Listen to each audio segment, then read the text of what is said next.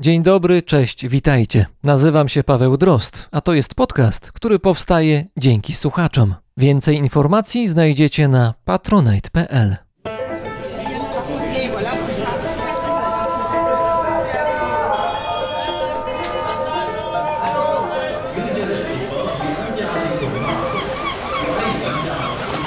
Brzmienie świata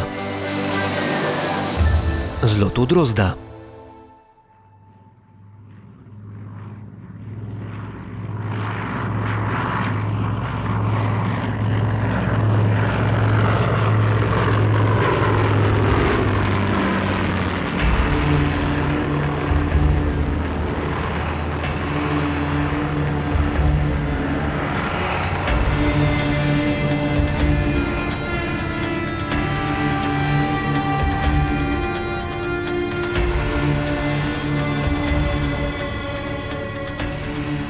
Była noc. Junkers Ju osiemdziesiąt osiem ze swastyką na ogonie trzymał wysokość. Radiotelegrafista nasłuchiwał alianckich meldunków, ale sam zachowywał ciszę radiową. Załoga złożona z czterech ludzi dostała wyraźny rozkaz. Po wylocie z Sycylii mają nie zwracać na siebie uwagi przeciwnika i dopiero kiedy dotrą do celu, powinni przesłać informacje do lecącej za nimi eskadry.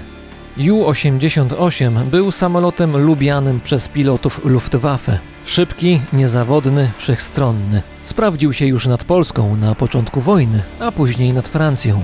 Maszyna mogła pełnić rolę zarówno bombowca, jak i myśliwca. Teraz miała pokazać swoje możliwości również w Egipcie, gdzie Włosi potrzebowali niemieckiej pomocy. Samotny Ju osiemdziesiąt osiem nie miał na pokładzie bomb. Całe uzbrojenie stanowiły karabiny maszynowe do obrony na wypadek ataku wrogich myśliwców. To był lot rozpoznawczy. Zadaniem załogi było naprowadzenie lecącej za nią grupy bombowców na cel. Była nim Aleksandria.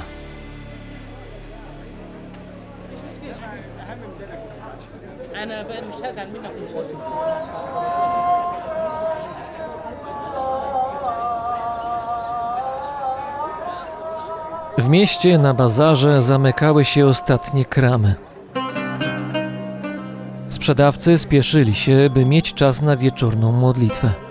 Nieliczni turyści, którzy ignorowali fakt, iż wojna w Europie rozlała się na Afrykę Północną, przebywali już w swoich hotelach. Życie w Aleksandrii toczyło się niemal tak jak zwykle. Co prawda kilka miesięcy temu Włosi w tajnej operacji niemal zatopili dwa brytyjskie okręty, ale poza tym ta część Egiptu była względnie spokojna.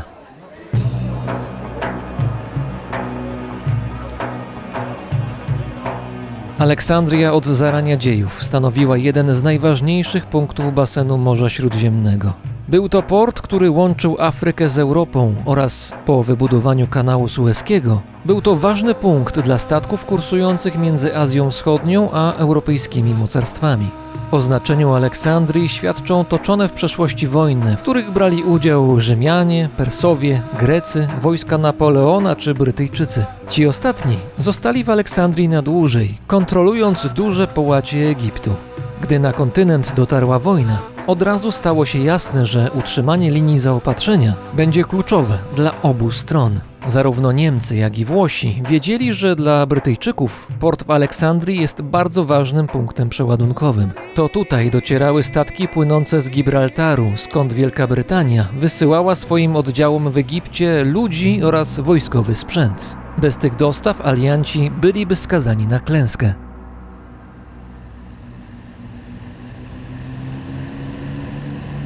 Pilot samotnego Ju osiemdziesiąt osiem zaczął wypatrywać celu. Port w Aleksandrii musiał być gdzieś tutaj. W końcu nawigator wskazał ręką na światła w dole oraz zarys zabudowań nabrzeża. Załoga dostrzegła też dym i kilka pożarów. Zapewne wcześniej miał miejsce inny nalot i teraz widzieli jego skutki. Pilot dał znać radiotelegrafiście, a ten nadał meldunek do lecącej ich śladem eskadry. Ju osiemdziesiąt osiem wykonał ostry skręt w lewo i skierował się do lotniska na Sycylii. Zadanie wykonane. Za chwilę Luftwaffe rozpocznie bombardowanie Aleksandrii, a przynajmniej tego, co na Aleksandrię wyglądało.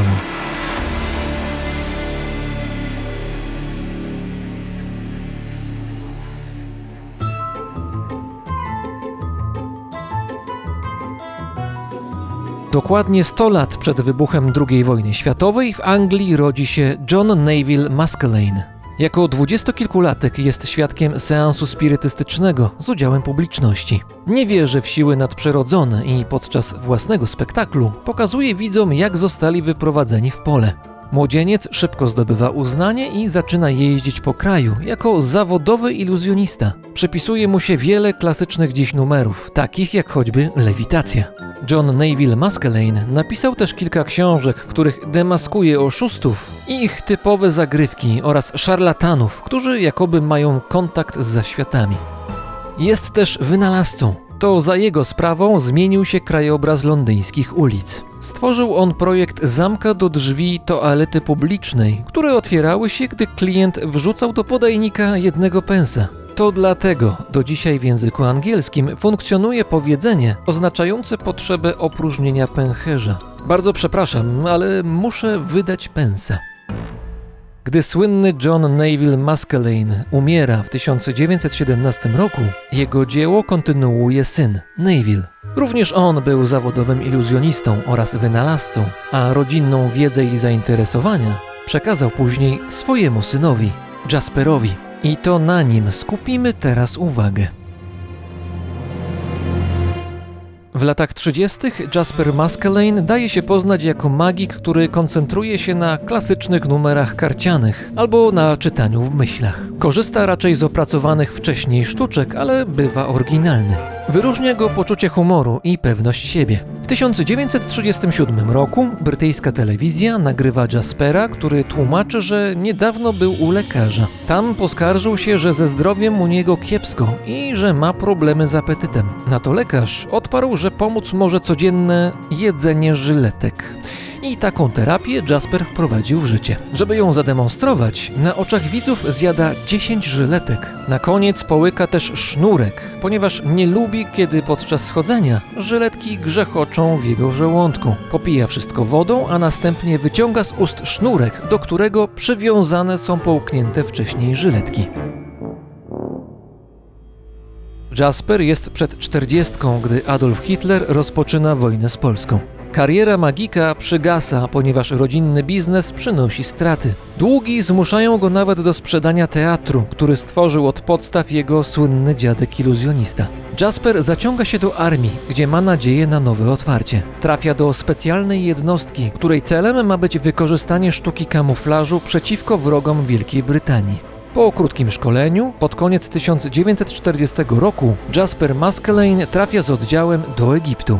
Trwa tam wojna, w której początkowo Włosi walczą przeciwko Brytyjczykom, a wkrótce dołączą do nich Niemcy, Amerykanie, Francuzi, Polacy, Australijczycy, Nowozelandczycy, Indusi oraz kilka innych nacji. Od tego momentu życiorys naszego bohatera zawiera więcej znaków zapytania niż faktów.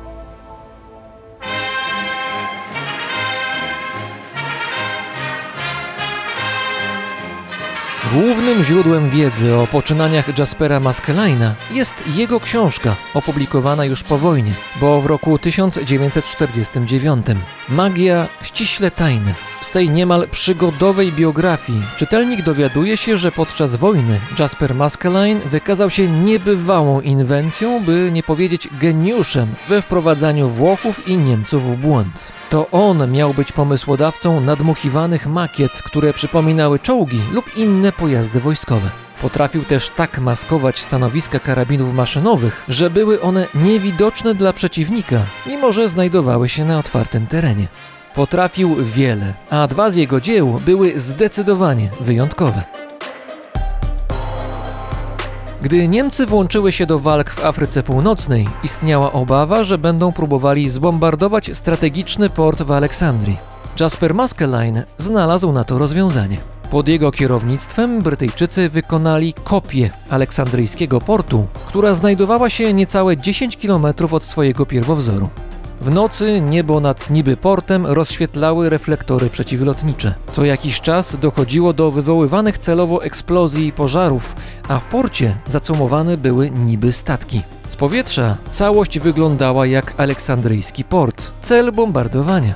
Trik w Aleksandrii był bardzo skomplikowany, ale sztuczka z kanałem sueskim była większym wyzwaniem. Kanał kontrolowany był przez Brytyjczyków, którzy obawiali się, że państwa osi będą próbowały go albo przejąć, albo zniszczyć. By do tego nie dopuścić, Jasper Maskelyne przerobił kilkadziesiąt szperaczy, potężnych reflektorów przeciwlotniczych. Zamontował w nich system luster. Te, obracając się z dużą prędkością, tworzyły świetlną barierę i dzięki uzyskanej w ten sposób iluzji, kanał Sueski stawał się niewidoczny. Te magiczne popisy wydają się niezwykłymi dokonaniami, choć blekną w zestawieniu ze sztuczką znacznie większą, w której centrum jest sam Jasper Maskelyne.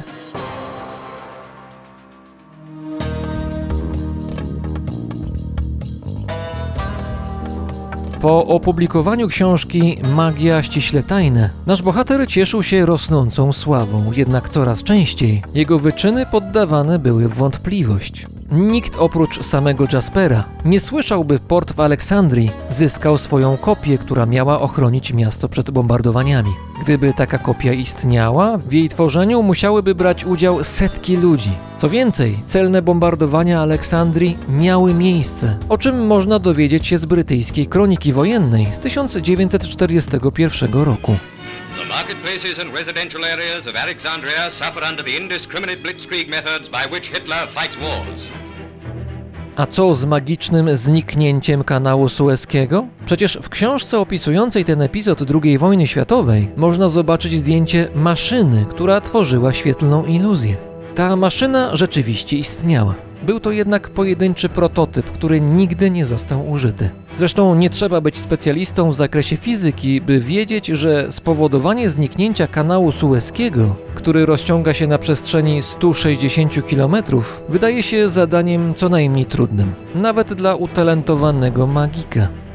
Twierdzenia Jaspera Maskelyne'a miały coś, co czyniło je wiarygodnymi. Prawda wymieszana była tam z konfabulacją. Maskelyne brał udział w operacjach związanych z wykorzystaniem kamuflażu w ramach działań wojennych. To fakt. Jednak zgodnie z wiarygodnymi relacjami jego dokonania były co najwyżej przeciętne. Jednocześnie trzeba podkreślić, że alianci rzeczywiście stosowali sztukę iluzji podczas wojny. W tysiąc dziewięćset czterdziestym drugim roku, na krótko przed atakiem na El Alamein, Brytyjczycy przeprowadzili Operację Bertram. Jej celem było stworzenie wrażenia, że ich jednostki są w innym miejscu niż były w rzeczywistości. W tym celu wykorzystano na dużą skalę atrapy czołgów, a prawdziwe czołgi obudowywano tak, że z odległości przypominały ciężarówki. W pomysłowy sposób ukrywano skrzynie z amunicją i żywnością. Budowano nawet fałszywy rurociąg, który miał przekonać Niemców, że atak aliantów nastąpi znacznie później niż faktycznie był planowany. Sztuczka odniosła skutek i pod El Alamein Brytyjczycy pokonali wojska niemieckie. Sztukę kamuflażu i wprowadzania przeciwnika w błąd z powodzeniem stosowali również Amerykanie. Przed inwazją w Normandii Hitler próbował ocenić, gdzie alianci zamierzają wylądować. Amerykańska Armia Duchów, jak nazywano specjalny oddział liczący tysiąc stu ludzi, miała stworzyć wrażenie, że inwazja nastąpi w rejonie Pas-de-Calais, a więc daleko na północ od prawdziwego miejsca lądowania. Na brytyjskiej ziemi ponad tysięczna Armia Duchów symulowała ruch wojska, który był właściwy dla oddziałów kilkadziesiąt razy większych. Wykorzystywano makiety czołgów, ciężarówek, artylerii i samolotów. Nadawano fałszywe komunikaty radiowe, które miały sugerować intensywną wymianę informacji między licznymi oddziałami. W Armii Duchów pracowała armia. Armia artystów, inżynierów i specjalistów z różnych branż, którzy podczas wojny nie oddali ani jednego strzału, a mimo tego mieli znaczący wpływ na wynik walk w Europie. Po napisaniu autobiografii iluzjonista Jasper Maskelyne przeprowadził się do R P A i resztę życia spędził między Afryką Południową a Kenią. Wydawało się, że w miarę upływu czasu jego legenda zblaknie, jednak niespodziewanie zyskała potężnego sojusznika. W tysiąc dziewięćset osiemdziesiątym piątym roku w księgarniach pojawia się książka The War Magician – The True Story of Jasper Maskelyne – Magik na wojnie. Prawdziwa historia Jaspera Maskelyne'a.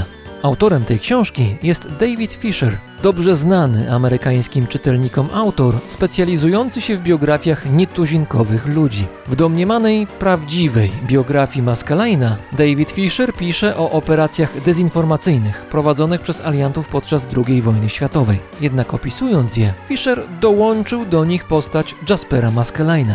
Jednym z głównych źródeł dla autora była bowiem wspomniana wcześniej książka napisana przez magika, ta, której wiarygodność wielokrotnie podważano.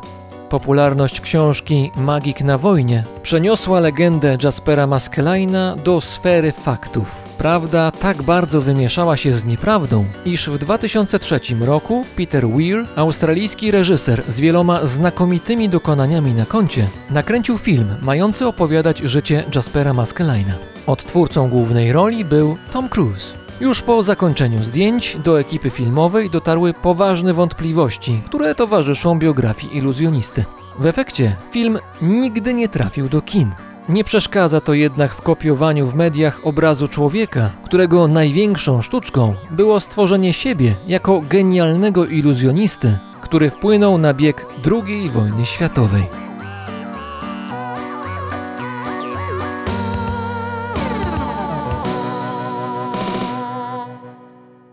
Do dzisiaj znajdziecie wiele artykułów i tekstów, od zagranicznych po polskie, które chętnie kopiują informacje o tym, jak Anglik spowodował zniknięcie kanału Sueskiego.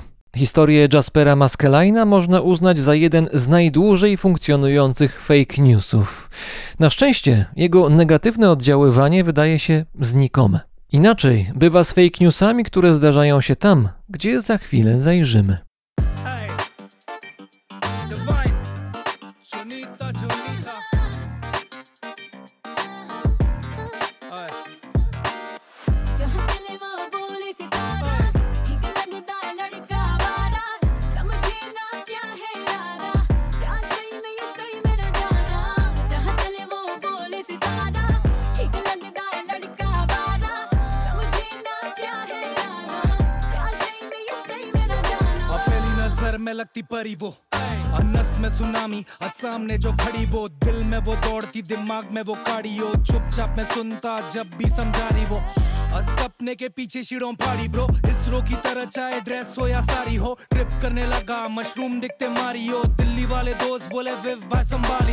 मुझे तू जाना था एक नंबर काम का अरसे से मैं रन करता अब भी नहीं हाफता हाँ तेरा झापना और टीम में मेरे सापना तू बाहर बैठ के झांकता मैं गेम लेके लापता मेरी खास मेरे पास मेरी छाती वो सात समंदर करे पार अगर साथ दी वो सब कुछ है असली और जानती वो बाकी सब है शोर बस एक वो है Shanti bro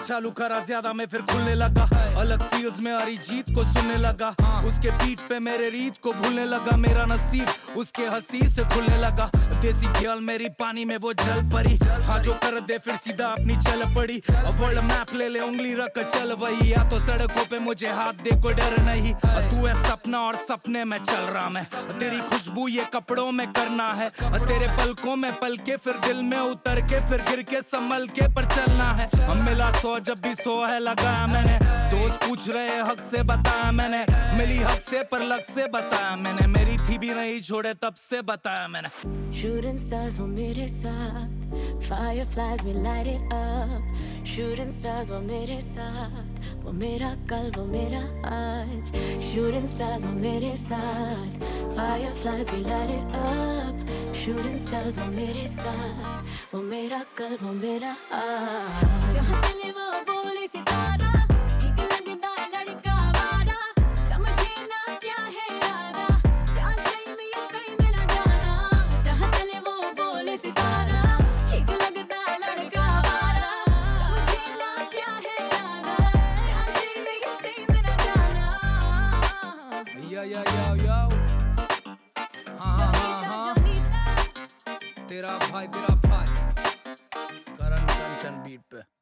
Divine i Dionita Gandhi. Ona śpiewa w kilku językach Indii, ale mieszka w Kanadzie i ma znaczące nazwisko. On jest raperem, który osiągnął w Indiach sukces. W Indiach, w których aktualnie trwa atak zimy, w New Delhi temperatura spadła poniżej dwóch stopni Celsjusza, co nawet o tej porze roku jest sytuacją nadzwyczajną. Nagłe obniżenie temperatury w połączeniu z gęstą mgłą spowodowało niemałe zamieszanie w wielu częściach kraju. Odwołana została część lotów. Kilkadziesiąt pociągów nie wyruszyło w trasę, a zajęcia w niektórych szkołach zostały odwołane. O nietypowej sytuacji pogodowej w Indiach mogliśmy dowiedzieć się z międzynarodowych mediów. No i to nie dziwi, no bo jeśli coś zdarzyło się niezwykłego, to media zwracają na to uwagę. Jednak z drugiej strony, jeśli przyjrzeć się temu, jak Indie przedstawiane są w doniesieniach prasowych, wtedy zauważymy pewną prawidłowość. Indie są tam krajem pełnym problemów, państwem niemal balansującym na krawędzi chaosu i stabilizacji. A przecież pod koniec zeszłego roku wystrzelono tam pierwszą prywatną rakietę kosmiczną, a w tym roku, dwa tysiące dwudziestym trzecim, Indie chcą posadzić na Księżycu swój pojazd.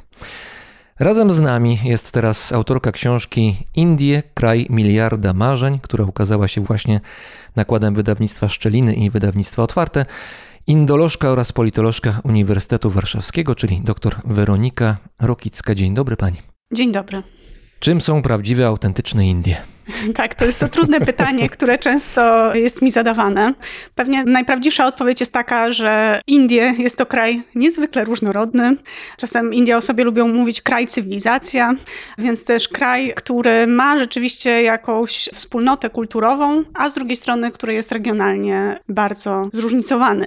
Więc jeżeli mówimy o autentyczności w przypadku Indii, to stajemy przed takim, powiedzielibyśmy, dylematem, co uznawać za autentyczne, jak traktować różnego rodzaju dziedzictwa, na przykład dziedzictwo muzułmańskie, dziedzictwo kolonialne, brytyjskie. No, ale nawet na naszym pole, tylko jakbyśmy powiedzieli, co to jest prawdziwy Polak, no to też nie ma jednej odpowiedzi, prawda? Tak, i to też jest dla mnie fascynujące, jak Indusi się zastanawiają nad tym, no właśnie, co ich łączy, co jest ich.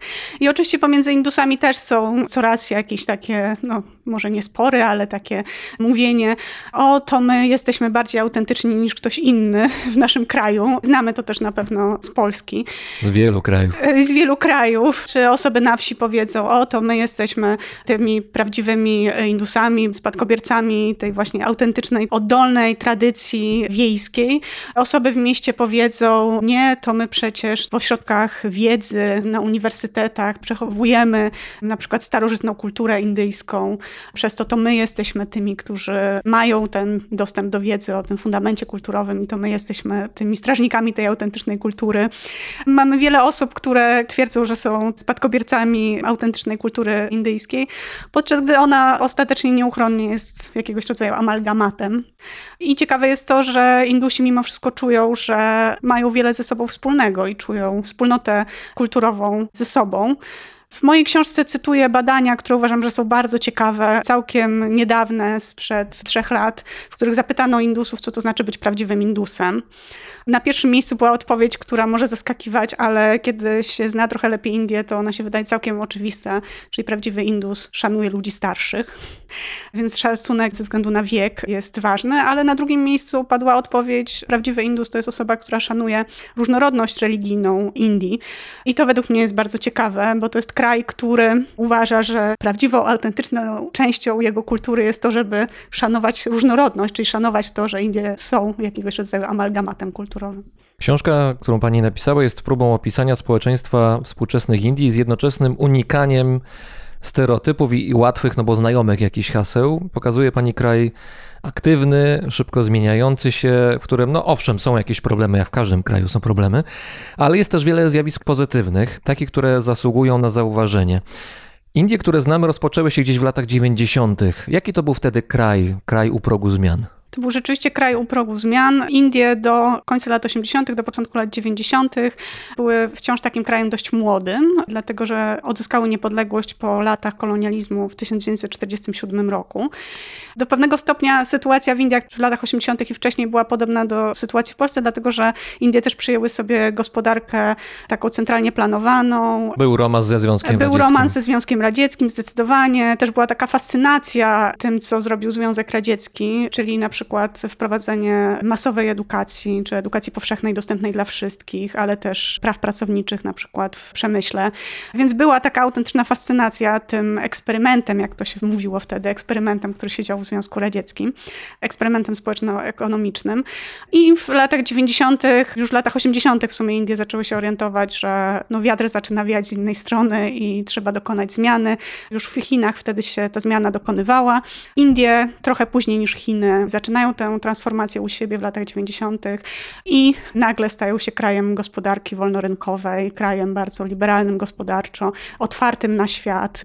Rzucają się w ten wir globalizacji i to stają się te nowe Indie, które mają mieć też te nowe marzenia. Tym nowym marzeniem Indusów ma być bogacenie się, konsumpcja, bycie takim... To trochę od pucybuta do milionera, trochę tak, ten model? Tak, każdy chce no, się wzbogacić, każdy chce skorzystać na tych zmianach prawnych, które się dokonują.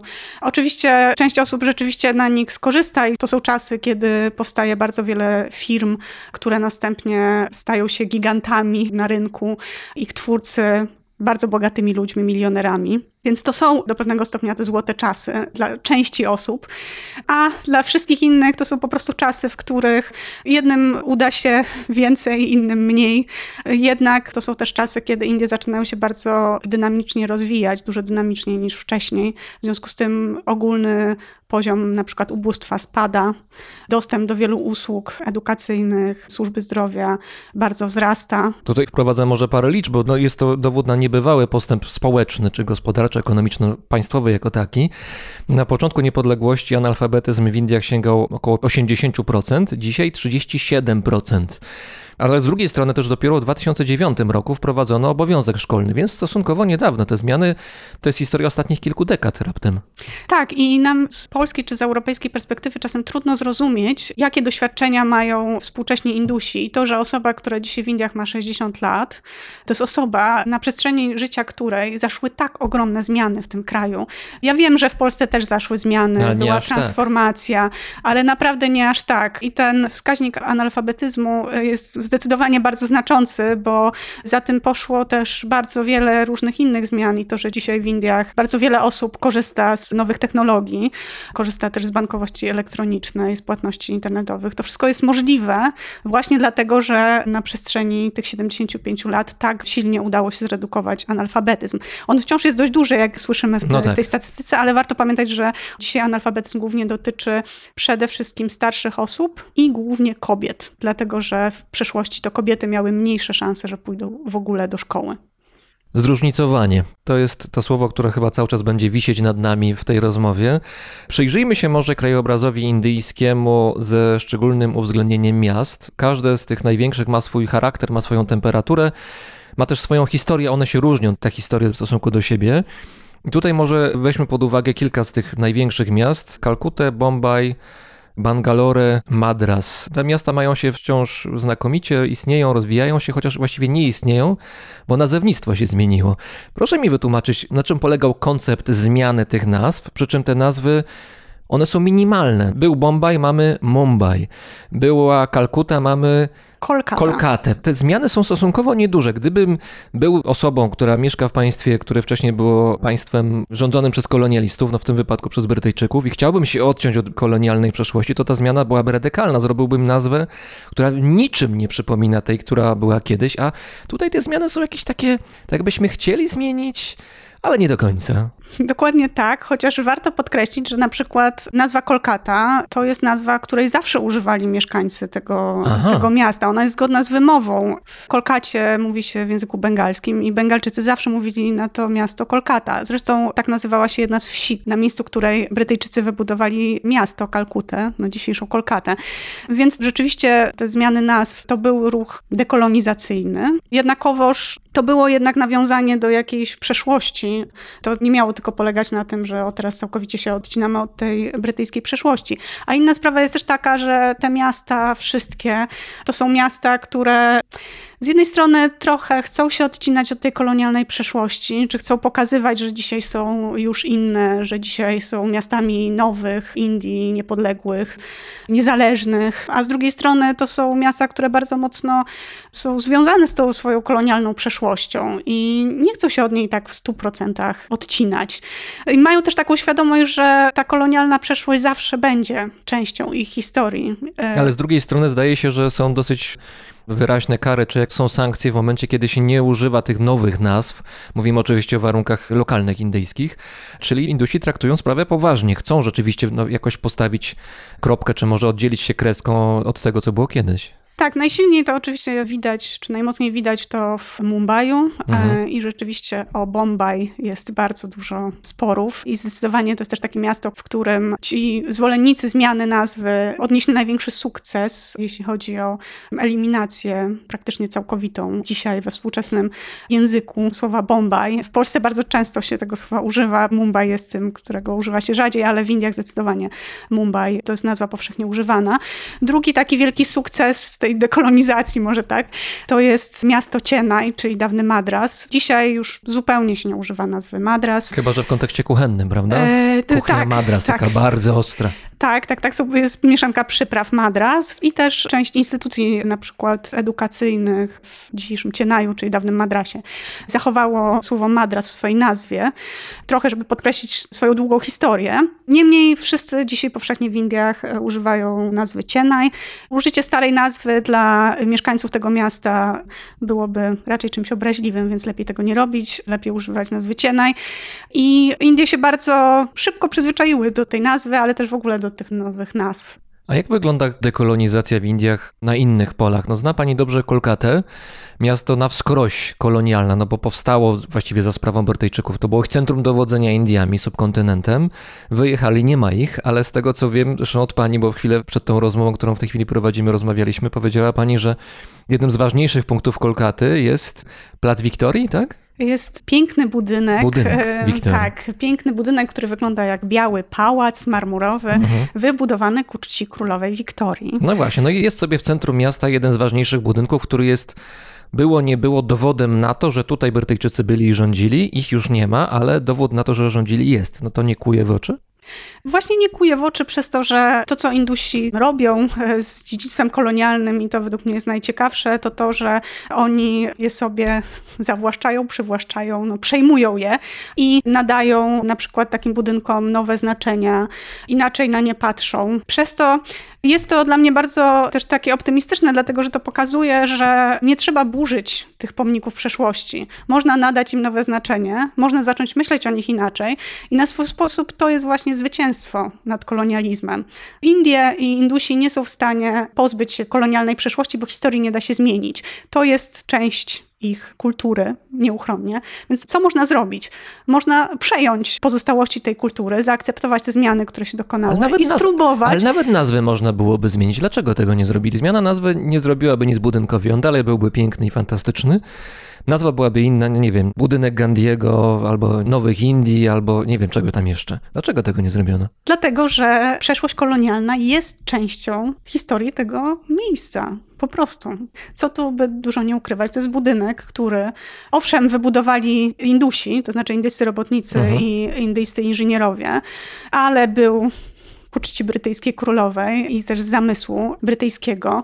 Bardzo wiele przestrzeni w Kolkacie, w Mumbaju to są przestrzenie, które zostały zaprojektowane w czasach kolonialnych i to jest część dziedzictwa kulturowego Indii. Indusi dzisiaj właśnie już mają taką większą świadomość, że tak, no rzeczywiście to jest część brytyjskiego kolonialnego dziedzictwa, ale to przecież my żeśmy to wybudowali. Zresztą podobnie jest z kolejami, prawda?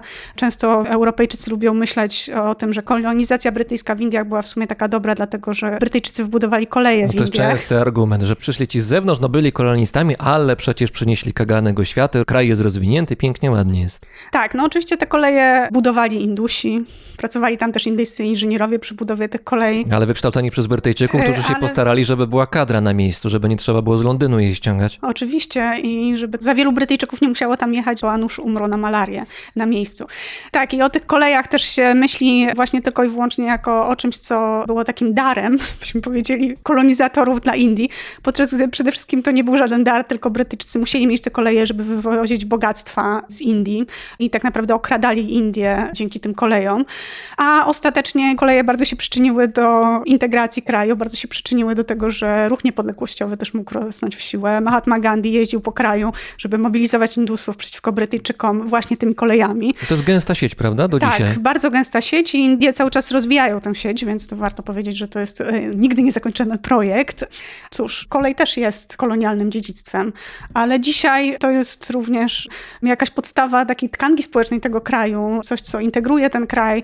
Jest to również coś, z czego też Indusi są dumni, że mają taką wspaniałą sieć kolei i z taką łatwością mogą się przemieszczać z miejsca na miejsce. I to jest sieć kolei, która warto podkreślić, że dzisiaj, kiedy już jest taka w pełni rozwinięta i połączone są też te różne nitki, co częściowo się dokonało już po odzyskaniu przez Indię niepodległości, to jest sieć, która tak wspaniale łączy ten kraj, no, że my jako Europejczycy naprawdę możemy zazdrościć. No właśnie, łączy ten kraj, kraj, który się składa z dwudziestu ośmiu światów co najmniej, mam na myśli dwudziestu ośmiu stanów subkontynentu indyjskiego, no bo mamy jedne Indie, jeden kraj, ale no tych krajów w środku tam jest kilkadziesiąt może nawet.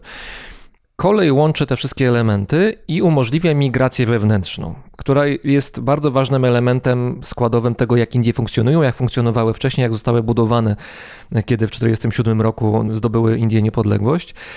Może na razie zatrzymajmy się na właśnie migracji wewnętrznej. Ludzie przejeżdżają z miejsca na miejsce, najczęściej w poszukiwaniu pracy. Tylko to, co jest ciekawe, o czym pani pisze w książce, że ta migracja odbywa się jakoś grupowo. To nie jest tak, że pojedyncza jednostka z małej wsi, z jakiegoś małego miasteczka jedzie na przykład do New Delhi czy do Mumbai'u, żeby tam szukać szczęścia w życiu, tylko pół wioski wyjeżdża, grupy sąsiadów, jakieś społeczności migrują razem. I to jest specyficzne dla indyjskiej rzeczywistości. Tak, i to, co jest kluczowe, to to, że osoby na miejscu trzymają się razem. Bo często jest tak, że z tych wsi wyjeżdżają na przykład tylko mężczyźni w tak zwanym wieku produkcyjnym i oni zostawiają swoje rodziny gdzieś na wsi, czasem tysiąc kilometrów, tysiąc pięćset kilometrów od tego dużego miasta i oni tam na miejscu, w tym mieście trzymają się razem. Dlaczego tak się dzieje? No częściowo tak się dzieje dlatego, że oni migrują z dość konserwatywnych społeczności, w których rodzina i ta mała społeczność jest ważna. Przez to, kiedy już są w tym nowym miejscu, oni odtwarzają, byśmy powiedzieli, te struktury społeczne tylko w tym nowym miejscu. Ale też na pewno kluczowy jest ten czynnik praktyczny, który my też znamy, wbrew pozorom, z polskiego doświadczenia emigracji wewnątrz Unii Europejskiej. To znaczy ten czynnik praktyczny, że mamy jedną osobę z danej wsi, która wyemigrowała do miasta i ona ściąga kolejne osoby, zatrudnia je na przykład, ma jakiś tam mały biznes, nie wiem, mycia samochodów i zatrudnia kolejnego tam kuzyna, ten ściąga kolejnego kuzyna i tak nagle pół wsi mieszka w jakiejś jednej tylko małej dzielnicy w Delhi. To narasta przez lata, narasta. Coś, co jeszcze oczywiście w kontekście indyjskim jest ważne i co te osoby też często integruje na miejscu, to są sytuacje, w których te osoby migrują do regionów, w którym mówi się w innym języku A, niż no ich własny. I one wtedy chcą się trzymać razem, bo im jest łatwiej. Co trochę przypomina też migrację Polaków wewnątrz Unii Europejskiej po otwarciu unijnego rynku pracy, kiedy Polacy migrowali na przykład do Belgii czy do Wielkiej Brytanii. I bez tam znajomości często, języka. Bez znajomości języka i tam często trzymali się razem mhm. i to trzymanie się razem często oczywiście się wiązało z tym, że właśnie te osoby nie znały języka, potrzebowały też na miejscu kogoś, kto ich wprowadzi w ten rynek pracy i da im na początek jakiegoś rodzaju stabilizację i później oczywiście część osób no, umocniła swoją pozycję i się też uzależniła od tej wspólnoty i tak często w Indiach się dzieje, ale często te osoby no, na zawsze pozostają w tej swojej mini wspólnocie. O językach w Indiach zaraz porozmawiamy, bo to też fascynujący jest temat. Ja bym chciał teraz się zatrzymać przy specyficznej migracji. Tylko troszkę pani zarysowała ten wątek w książce, mnie zainteresował. Zbieraczki soli z Gujaratu. Proszę opowiedzieć, o co chodzi. To są kobiety, głównie kobiety, które wykonują bardzo ciekawy zawód, bardzo tradycyjny, czy w tradycyjny sposób. To jest przykład też kobiet migrujących za pracą. Czyli nie mężczyźni tym razem, tylko kobiety. Kobiety, tak. Zresztą kobiety stanowią naprawdę bardzo dużą część wszystkich indyjskich migrantów. Proszę nie mieć takiego wrażenia, że to głównie ci mężczyźni wyjeżdżają ze wsi i to jest ten jedyny kierunek. Zbieraczki soli, chciałam je umieścić też w książce, dlatego że to jest bardzo ciekawy, tradycyjny zawód. W Gujaracie na Zatoce Kać, to jest zatoka, czy Soliny się to chyba nazywa. Jest tak, że w czasie monsunu, w czasie pory deszczowej ten region jest zalewany przez wodę Która to jest część Indii? Bardzo słona, zachodnia. Są zalewane i następnie, kiedy zaczyna się pora sucha, to oczywiście ta woda odchodzi i pozostawia po sobie ogromny teren, na którym leży sól. I ktoś tę sól musi zebrać. W jakiej to jest formie? W formie kryształów? Czy to jest takie błotko solne? Jak, jak to wygląda? Z daleka to wygląda jak śnieg. Jak ogromny teren pokryty śniegiem. Tylko oczywiście jest bardzo gorąco, prawda? Ale patrzymy na ten niezwykły śnieg. Oczywiście tak wygląda z daleka, bo kiedy już jest się tam na miejscu, to widać, że to jest wciąż bardzo wilgotny teren, na którym się znajduje ta pokrywa biała i tę umiejętność, którą mają te kobiety, tę tradycyjną technologię, która pozwala im wyekstraktować tę sól ostatecznie z ziemi, czyli ją zebrać. I ta sól jest następnie sprzedawana do centrów dystrybucji i oczywiście ląduje w całym kraju na stołach. Praca tych kobiet trwa przez pół roku i one następnie migrują z powrotem do swoich wsi. Dlaczego na miejscu nie ma ludzi, którzy mogliby pracować w tej branży? Przede wszystkim dlatego, że to jest praca sezonowa. To jest taki ogromny teren, który właśnie jest zalewany, więc te osoby nie mogłyby tam mieszkać przez cały rok. Rozumiem, One nie tam ma tam tylko... osiedli stałych. Nie, nie, nie. Oni tam się przenoszą tymczasowo na pół roku i to też warto powiedzieć, że to przenoszą się tylko te osoby, które pracują, prawda? One zostawiają swoje rodziny, dzieci tam, gdzie się toczy normalne życie i przyjeżdżają, żeby tę sól zbierać. Więc ci migranci wewnętrzni w Indiach to jest bardzo, bardzo zróżnicowana grupa ludzi. Zarówno są to osoby, które wykonują tradycyjne zawody, są to osoby, które wykonują pracę fizyczną, które nie wymagają szczególnego wykwalifikowania. Między innymi są to na przykład pracownicy sektora budowlanego, dzięki którym miasta się mogą rozwijać, którzy budują osiedla pod Delhi czy pod Mumbajem. Ale wśród tych osób migrujących są też osoby bardzo dobrze wykształcone albo właśnie jeszcze niewykształcone, dlatego że osoby, które migrują, chcą pójść na studia i chcą w przyszłości pracować no, w najróżniejszych firmach, w branży I T, w bankowości, w biotechnologii i muszą migrować, dlatego że mieszkają czy wychowywały się w jakiejś małej miejscowości, która to miejscowość nie daje im takich możliwości. One chcą mieszkać w Bengaluru, w Mumbaiu, w Delhi, tam gdzie te możliwości są. O skali tej migracji wewnętrznej mogliśmy się przekonać na początku epidemii COVID.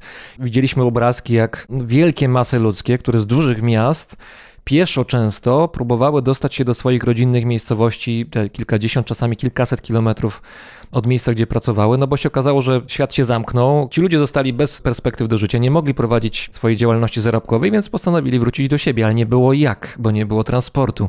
I te wielkie rzesze ludzi pieszo chodziły wzdłuż dróg, chodziły te właśnie kilkaset kilometrów, czasami nawet. To nie jest precyzyjne określenie, że nie było transportu. Ten transport mhm. był, tylko że myślę, że to doświadczenie też pokazało Indiom, czy pokazało osobom, które na przykład mieszkają w mieście i za dużo o migrantach nie myślą, o tym, jaka to jest skala, ile to milionów ludzi. Te miasta działają dzięki tym ludziom. Te miasta działają dzięki tym ludziom. Kiedy się mieszka w takim indyjskim mieście, z łatwością można nie myśleć o tym, że nie wiem, pan, który nam dostarcza jedzenie i ten sprzedawca w sklepie i osoba, która nie wiem, nam naprawia buty, szewc, to oni wszyscy są migrantami ze wsi do miasta. Łatwo jest o tym nie myśleć. Ten moment, kiedy wprowadzono pierwszy lockdown, to był ten moment, kiedy osoby z miast mogły sobie zobaczyć na własne oczy, jak wielu tych ludzi, którzy dla nich są naturalną częścią krajobrazu miejskiego, że ci wszyscy ludzie są skądś inąd i są ze wsi. Te miliony ludzi zaczęły wyjeżdżać i oczywiście zorganizowanie transportu ad hoc dla takich rzesz. Czyli skala była zbyt duża. Tak, skala była zbyt duża i było naprawdę bardzo dużo też dodatkowych pociągów i dodatkowych autobusów, ale no, skala była ogromna. Migracja wewnętrzna, to już mniej więcej omówiliśmy, pokrótce oczywiście, a natomiast jeszcze jest migracja z zewnątrz do Indii, może bardziej historyczna niż współczesna i tu mnie bardzo zainteresował wątek Żydówek z Iraku, które spowodowały, może inaczej, przyczyniły się do rozwoju Bollywoodu. Tak, w ogóle Bollywood się rozwinął w dużej mierze dzięki migrantom i rozwija się do tej pory dzięki migrantom. Dzisiaj głównie oczywiście migrantom wewnętrznym, mhm. nie zewnętrznym, ale tak, społeczność żydowska, indyjska jest to bardzo ciekawe zjawisko, już trochę zjawisko historyczne, przez to, że to było parę grup Żydów, którzy się znaleźli na terytorium Indii.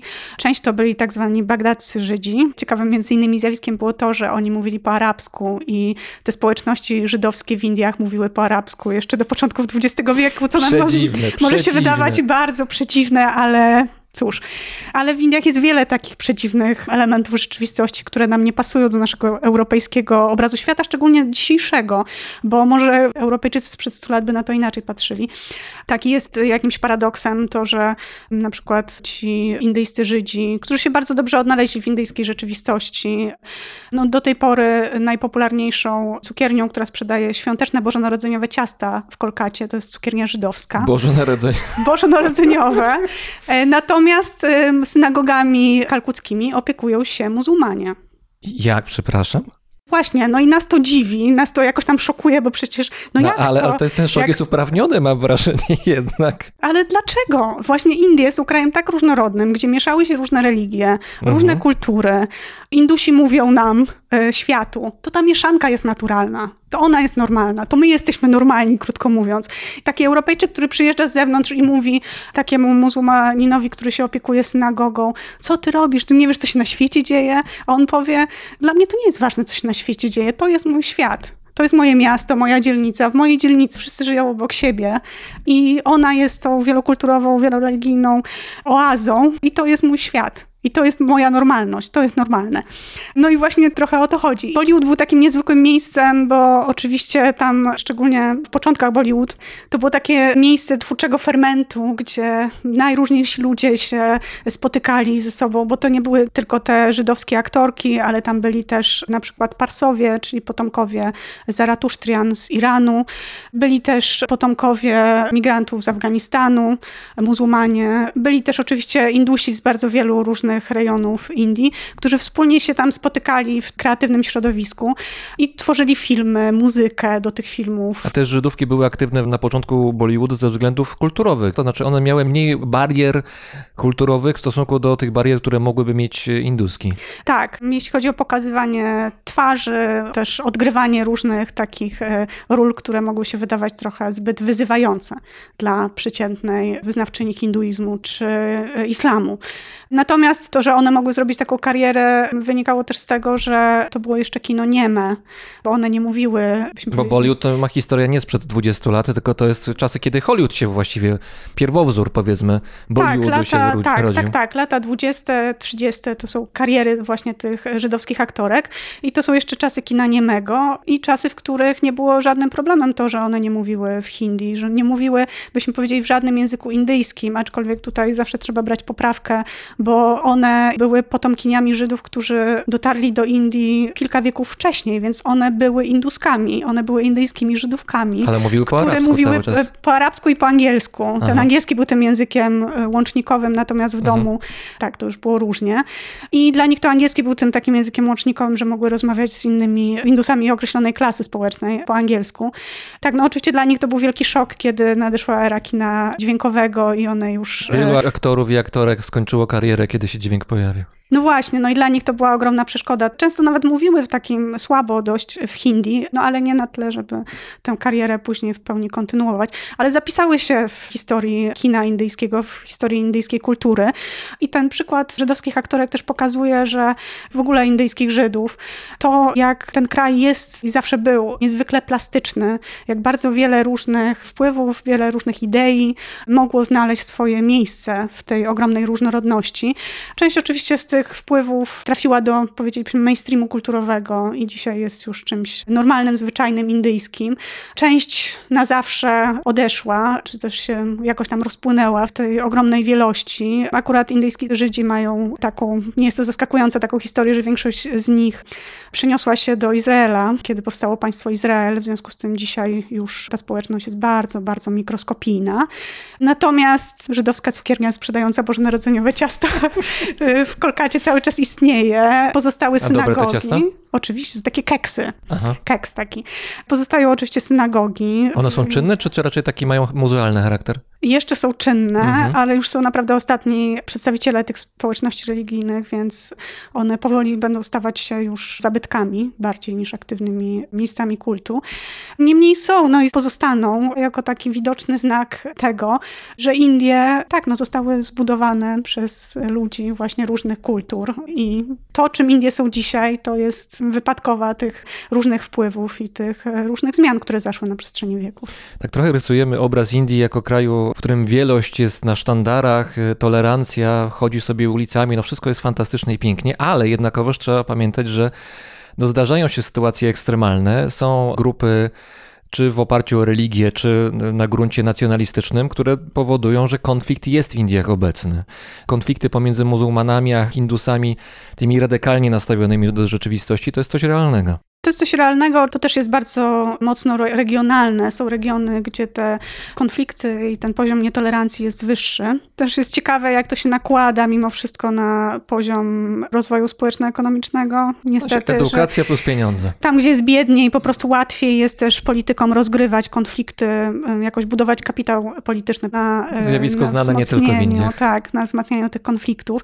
Więc centralne, północno-zachodnie Indie to te miejsca, gdzie te konflikty są bardzo bardziej widoczne i one, te napięcia są realne i co jakiś czas w Indiach dochodzi do, zresztą co jakiś czas od wieków, byśmy powiedzieli, dochodzi co jakiś czas do ataków jednej grupy na przedstawicieli no, jednej grupy. Ludzie giną, na... płoną budynki, prawda? To są poważne problemy. Yy, tak, to są poważne problemy i co jakiś czas, co parę lat w różnych miejscach w Indiach te konflikty narastają i mamy ten taki już brutalny wybuch przemocy. Wiem, że to zabrzmi trochę okrutnie, ale mam wrażenie, że to jest też na swój sposób część życia, w tym sensie, że jakby to smutno nie brzmiało i okrutnie, to jest tak, że Indie są niesamowitą mieszanką i mamy te różne grupy, które żyją obok siebie. Nam w Europie jest trudno sobie tak naprawdę wyobrazić, jak blisko ci ludzie razem żyją, wyznający różne religie, ale też różni od siebie właśnie językowo, etnicznie. Klasowo, Klasowo kastowo, warnowo, kastowo. Jeszcze, jeszcze parę innych podziałów. Tak, i ja zawsze postrzegałam to jako swego rodzaju no z europejskiego punktu widzenia jako swego rodzaju cud, że ci ludzie są w stanie, szczególnie to widać w miastach, gdzie ta różnorodność jest ogromna, że ci ludzie pomimo tej ogromnej różnorodności są w stanie ze sobą funkcjonować i większość Indusów, kiedy myśli o swoim kraju, dominujące doświadczenie to jest doświadczenie nie takiej idealnej harmonii, bo myślę, że wszyscy Indusi wiedzą i my wszyscy wiemy, że taka idealna harmonia jest po prostu niemożliwa, tylko współistnienia opartego na czymś, co w Indiach się mówi, że to jest współistnienie oparte na tolerancji, ale tolerancji rozumianej w taki bardzo wąski sposób, czyli tolerujemy inne osoby, pozwalamy innym żyć. Tak czyli niekoniecznie musimy żyją. ich lubić, niekoniecznie nie musimy, musimy ich popierać, lubić. Ale to, że one są, to jest w porządku. Tak, niech oni sobie żyją, niech oni mhm. mają sobie swój świat, swoją kulturę, swój język i tak dalej, niech oni sobie żyją, a my sobie będziemy żyli. I tyle. Co jakiś czas oczywiście zaogniają się te konflikty. Oczywiście smutnym aspektem jest to, że często to politycy, którzy chcą zbijać kapitał społeczny, te konflikty wzmacniają właśnie na swoją korzyść wyborczą. Podczas gdy, no właśnie, większość ludzi ma takie podejście takiej chłodnej tolerancji. I być może, tak jak powiedziałam, nawet jeżeli brzmi to dość okrutnie, kiedy mówimy, że konflikty też są częścią życia, ale w tej wielkiej indyjskiej różnorodności fakt, że to państwo jest w stanie dość skutecznie funkcjonować pomimo tej ogromnej różnorodności, to jest zasługa tego właśnie, że ludzie nauczyli się żyć z taką podstawową dozą tolerancji wobec innych. I niestety częścią tego, częścią tej różnorodności jest też to, że od czasu do czasu te konflikty jednak się zaogniają i wybuchają. W jakim języku premier Narendra Modi mówi do obywateli rządzonego przez siebie państwa? No bo mamy kraj, który liczy ile tam, miliard czterysta milionów jakoś tak, prawda? I tak. Perspektywa jest taka, że zaraz Chiny przegoni lada moment. Jak on mówi do nich? W jakim języku? Po angielsku? Narendra Modi zawsze mówi w hindi. Mhm. Jest użytkownikiem języka hindi. No, część ludzi go nie rozumie, jego obywateli własnych. Część osób go nie rozumie, aczkolwiek w Indiach warto podkreślić, że Indie są przyzwyczajone do swojej wielojęzyczności. No ale jakoś muszą się komunikować ze sobą na, na tym poziomie Oczywiście. chociażby państwowym. No, Oczywiście. Jak I mówię na do poziomie... obywateli, drodzy Indusi. No i ci Indusi mnie nie rozumieją, to znaczy jakiś procent znaczący tych Indusów. Oczywiście i znaczący procent nie będzie rozumiał, ale przecież bardzo niewiele osób zobaczy Narendra Modiego na żywo, prawda? Te osoby przeczytają jego przemówienie na przykład w gazecie albo online. No ale w telewizji jak będzie mówił, to są napisy jakieś? Jeżeli go zobaczą w telewizji, to albo zobaczą, raczej nie napisy, ale prawie na pewno będzie komentarz w języku regionalnym albo po angielsku, co pozwoli zrozumieć przesłanie tego przemówienia. Hindi jest językiem, który został wybrany jako ten język władcy centralnych indyjskich i dlatego też Narendra Modi jako premier przemawia w tym języku. To jest jego naturalny język pierwszy? Wydaje mi się, że jego pierwszym językiem jest Gujarati, on jest z Gujaratu, ale od dziecka też mówi w hindi, więc to są te dwa języki, które są no, jego językami. Nie można mieć oczywiście dwóch pierwszych języków, ale tak, językami naturalnymi. Bardzo wielu Indusów jest bardzo wielojęzycznych, więc jak gdyby to, że Narendra Modi jest dwu- czy trzyjęzyczny, to wielu Indusów jest trzyjęzycznych. I ale właśnie tak, to jest fascynujące, normalne. Bo pisze pani właśnie, że co najmniej dwujęzyczni, czasami są trójjęzyczni Indusi, a to nie jest takie łatwe, bo te języki nie są jakieś spokrewnione, jak nie wiem, polski i czeski na przykład, to czasami jest jak polski i fiński, czasami jest przepaść między nimi, są różne systemy pisma. Samych języków oficjalnych jest chyba dwadzieścia dwa, prawda? A tych nieoficjalnych czy dialektów tam pewnie w setki to się liczy. Ale warto powiedzieć, że Indusi mają takie bardzo funkcjonalne podejście do języków. Język jest narzędziem komunikacji. To znaczy, ja nie muszę się tego drugiego czy trzeciego języka uczyć w taki sposób metodyczny, jak my się uczymy na kursach językowych albo w szkole. Nie musimy opanowywać całego słownictwa, całej gramatyki. Wiele osób uczy się drugiego języka w sposób tylko i wyłącznie taki komunikatywny, albo na przykład pracuje w tym języku, więc uczy się tylko takiego słownictwa i tych sformułowań, tych zdań, które są mu potrzebne do codziennej komunikacji w pracy. Natomiast wraca do rodziny i w rodzinie, w swoim rodzinnym domu mówi w swoim pierwszym języku. I on zna ten drugi język oczywiście, ale w taki sposób... Żeby się dogadać. No właśnie, taki sposób Aha. funkcjonalny, dlatego że używa go tylko w pracy, nie używa go w domu, nie używa go na przykład w kontekście religijnym, tylko i wyłącznie w tym jednym wąskim kontekście. I tego drugiego języka taki człowiek się uczy przez... absorpcję, to znaczy przebywa wśród różnych ludzi, tutaj słyszy coś, tu słyszy coś, coś mu się kojarzy i coś już wiem. Częściowo się uczy w szkole. W szkole oczywiście obowiązkowe jest uczenie się kolejnych języków. Ideał jest to, żeby wszyscy byli trójjęzyczni w Indiach, ale to oczywiście jest trudne do osiągnięcia. Czy angielski jest obowiązkowym dodatkowym językiem? Nie, nie jest obowiązkowym, jest fakultatywnym, niemniej praktycznie wszyscy się go uczą. I ze znajomością bywa różnie.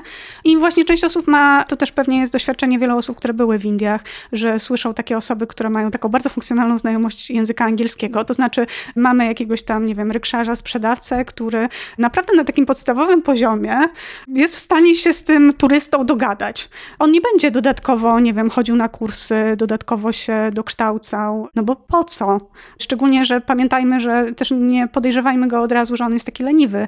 Wręcz przeciwnie, zawsze sobie pomyślmy, że być może on tylko angielski opanowuje na takim poziomie, dlatego, że on musi w swoim umyśle jeszcze mieć przestrzeń na to, żeby się nauczyć jakiegoś innego języka. Bo może mieć klientów z innych grup. Może mieć klientów z innych grup, a może jego żona jest użytkowniczką innego języka niż jego pierwszy język i ma dom dwujęzyczny, ma rodzinę dwujęzyczną, a może ma zięcia, może ma synową i się tego... A takie transjęzykowe rodziny to jest typowa sytuacja w Indiach? Może nie typowa, ale jest dość dużo takich rodzin i te rodziny no, muszą się ze sobą dogadywać i właśnie zazwyczaj to jest takie dogadywanie na poziomie właśnie znowu dogadywania się. To jest charakterystyka tego społeczeństwa, które jest na tyle wielojęzyczne, że często osoby muszą się nauczyć no właśnie nie tylko jednego języka obcego, jak my w większości się uczymy, prawda, angielskiego i tyle, tylko muszą się też nauczyć innych, po trochu, wielu innych języków, żeby w tym społeczeństwie móc swobodnie funkcjonować. No i to nieuchronnie sprawia, że przyjmuje się inną strategię przy nauce języków. Pisze pani o tym, że różnorodność językowa Indii nie tylko nie zanika, ale ma się bardzo dobrze, mimo tego, że mamy migracje, które wpływają na to, że ludzie się mieszają, mamy globalizację, mamy cyfryzację i wydawałoby się, że powinno nastąpić takie zjawisko, że dominujący język czy języki zagrabiają przestrzeń językową dla siebie, czy hindi przyciąga do siebie, czy język angielski, czy jakiekolwiek inne języki, te główne, te największe, a jednak nie jest tak. Nawet te języki, którymi mówi kilkaset tysięcy ludzi, czy kilka milionów, co w skali Indii to jest jakiś plankton, to jednak ci ludzie dalej mówią o swoich językach, trzymają się swojej kultury, trzymają się swoich tradycji językowych, mimo że realnie, jak rozumiem, trochę im to utrudnia życie. Bo gdyby wszyscy znali hindi, to byłoby po prostu prościej. Być może byłoby prościej, ale... Ale jest takie zjawisko, prawda, że silniejsze języki wypierają te tak, mniejsze, i, słabsze. To jest normalne. Tak, i w Indiach częściowo ten proces też się odbywa. On się odbywa często w taki sposób zupełnie dla zewnętrznej osoby praktycznie niezauważalny, na przykład przez to, że dochodzi do redukcji liczby dialektów wewnątrz jednego języka, więc ta różnorodność się zmniejsza. W każdym roku oczywiście też mamy informację ogłaszaną, ile języków wymarło w Indiach, aczkolwiek Indie schodzą naprawdę z ogromnego pułapu, dlatego że kiedy odbył się pierwszy spis powszechny po uzyskaniu przez Indię niepodległości, to łącznie w spisie padło tysiąc siedemset języków, więc jak gdyby schodzą z bardzo wysokiego pułapu. Więc kiedy słyszymy, że w Indiach wymarło w ciągu roku tam piętnaście języków, jest to oczywiście pewna strata kulturowa. Ale nikt ale, tego nie zauważy z ale, perspektywy tak, kraju. Pamiętajmy tak, że z perspektywy kraju to jest niewiele. Ciekawym zjawiskiem jest też taki, w Indiach to się często mówi na to nacjonalizm językowy, ale pytanie, czy to słowo nacjonalizm jest tutaj uzasadnione, bo to chodzi raczej o ruchy lokalne, regionalne osób, które w regionach chcą działać na rzecz ochrony swoich języków pierwszych, po to właśnie, żeby ich nie utracić w tej... I to działa, to znaczy te ruchy są rozpowszechnione i mają też realny wpływ na to, że te języki jednak mają się no, realnie bardzo dobrze. Tak, te ruchy są oczywiście szczególnie ważne dla tych języków, które mają dość niewielu użytkowników, jak na Indie, czyli tych języków poniżej miliona użytkowników. Oczywiście, kiedy Indusi myślą o Europie i ktoś im mówi, że istnieje taki kraj jak Litwa, czy Łotwa, czy Estonia, to oczywiście to powoduje jakiegoś rodzaju konfuzję, co to za dziwne są kraje, prawda, które są takie małe i są krajami, jeszcze tak mało mają, mają swoje języki, ale tak mało ludzi nimi mówi, dlatego że język poniżej miliona użytkowników w Indiach to jest naprawdę język niszowy już. I wśród użytkowników tych języków, czy wielu tych języków, jest zazwyczaj taka aktywna grupa osób, które działają po to, żeby dbać o to, żeby w tych językach powstawała, nie wiem, twórczość literacka, żeby wydawano gazety, żeby te języki były cały czas żywymi językami.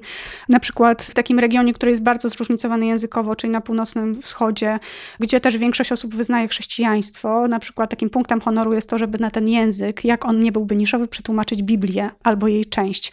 Dlatego, że to później umożliwia to, że w kościele mamy całą liturgię w języku regionalnym, na przykład takim języku, którym mówi sto pięćdziesiąt tysięcy ludzi, czyli jak na Indie bardzo, bardzo niszowym. I te społeczności bardzo zabiegają o to, żeby tę Biblię przetłumaczyć, no bo to im gwarantuje to, że, no, że jest ta ekspozycja też na użycie tego języka.